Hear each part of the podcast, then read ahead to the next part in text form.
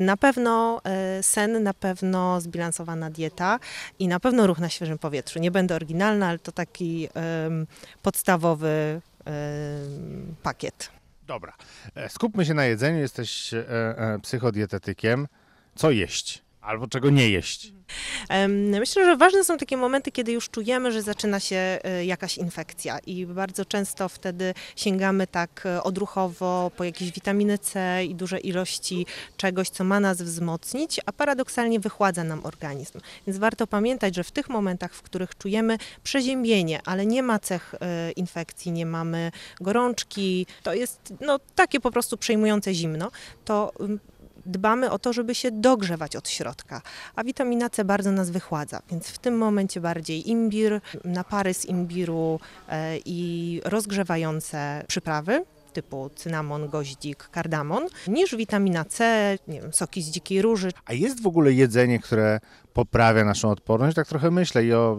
Y, dzieciaki to sobie gdzieś tam z koronawirusem poradzą, jak słyszymy, ale na przykład seniorzy już niekoniecznie. Czy możemy jeść, albo są jakieś produkty, które, a, które powinniśmy jeść i które sprawiają, że ta odporność nam się poprawia? To Znaczy ważna jest zbilansowana dieta. E, Na pewno to, co e, długo się trawi, czyli białko, będzie dodatkowo obciążało organizm, więc e, w takich momentach prowadzamy lekką dietę. Zupy będą dużo lepszym rozwiązaniem e, niż e, smażone mięso, po to, żeby nie obciążać dodatkowo organizmu, a mu ułatwiać walkę właśnie z ewentualnymi bakteriami czy wirusami.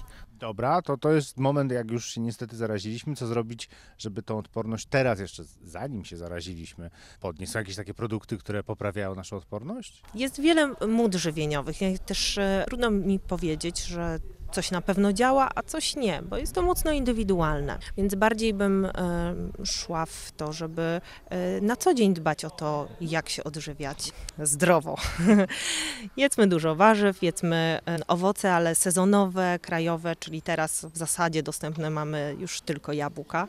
Mm, Unikajmy cytrusów, bo one i wychładzają, i, i są mocno też teraz przeładowane chemią. Żywmy się lokalnie, kiszonki są świetnym rozwiązaniem, bo i wzmacniają nam m, florę układu pokarmowego e, i, i wzmacniają naszą odporność, są bogatym źródłem witaminy C.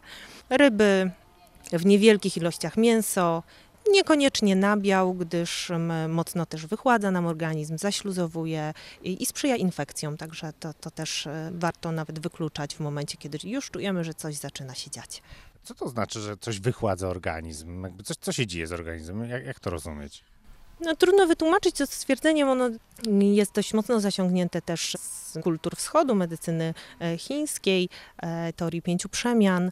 Jest to taki stan w organizmie, gdzie, e, gdzie ten chłód od, jest jakby od wewnątrz. I gdy zjemy ciepłą zupę, to czujemy, że w naszym układzie pokarmowym e, ona od razu może się t- trawić, dlatego że my też trawimy w e, odpowiedniej temperaturze. Jeżeli jemy zimne produkty, typu właśnie nabiał czy surowe warzywa, owoce, to organizm najpierw musi wydatkować energię, e, żeby podnieść ich temperaturę, bo dopiero wtedy może następować e, trawienie. To dodatkowym jest kosztem dla organizmu.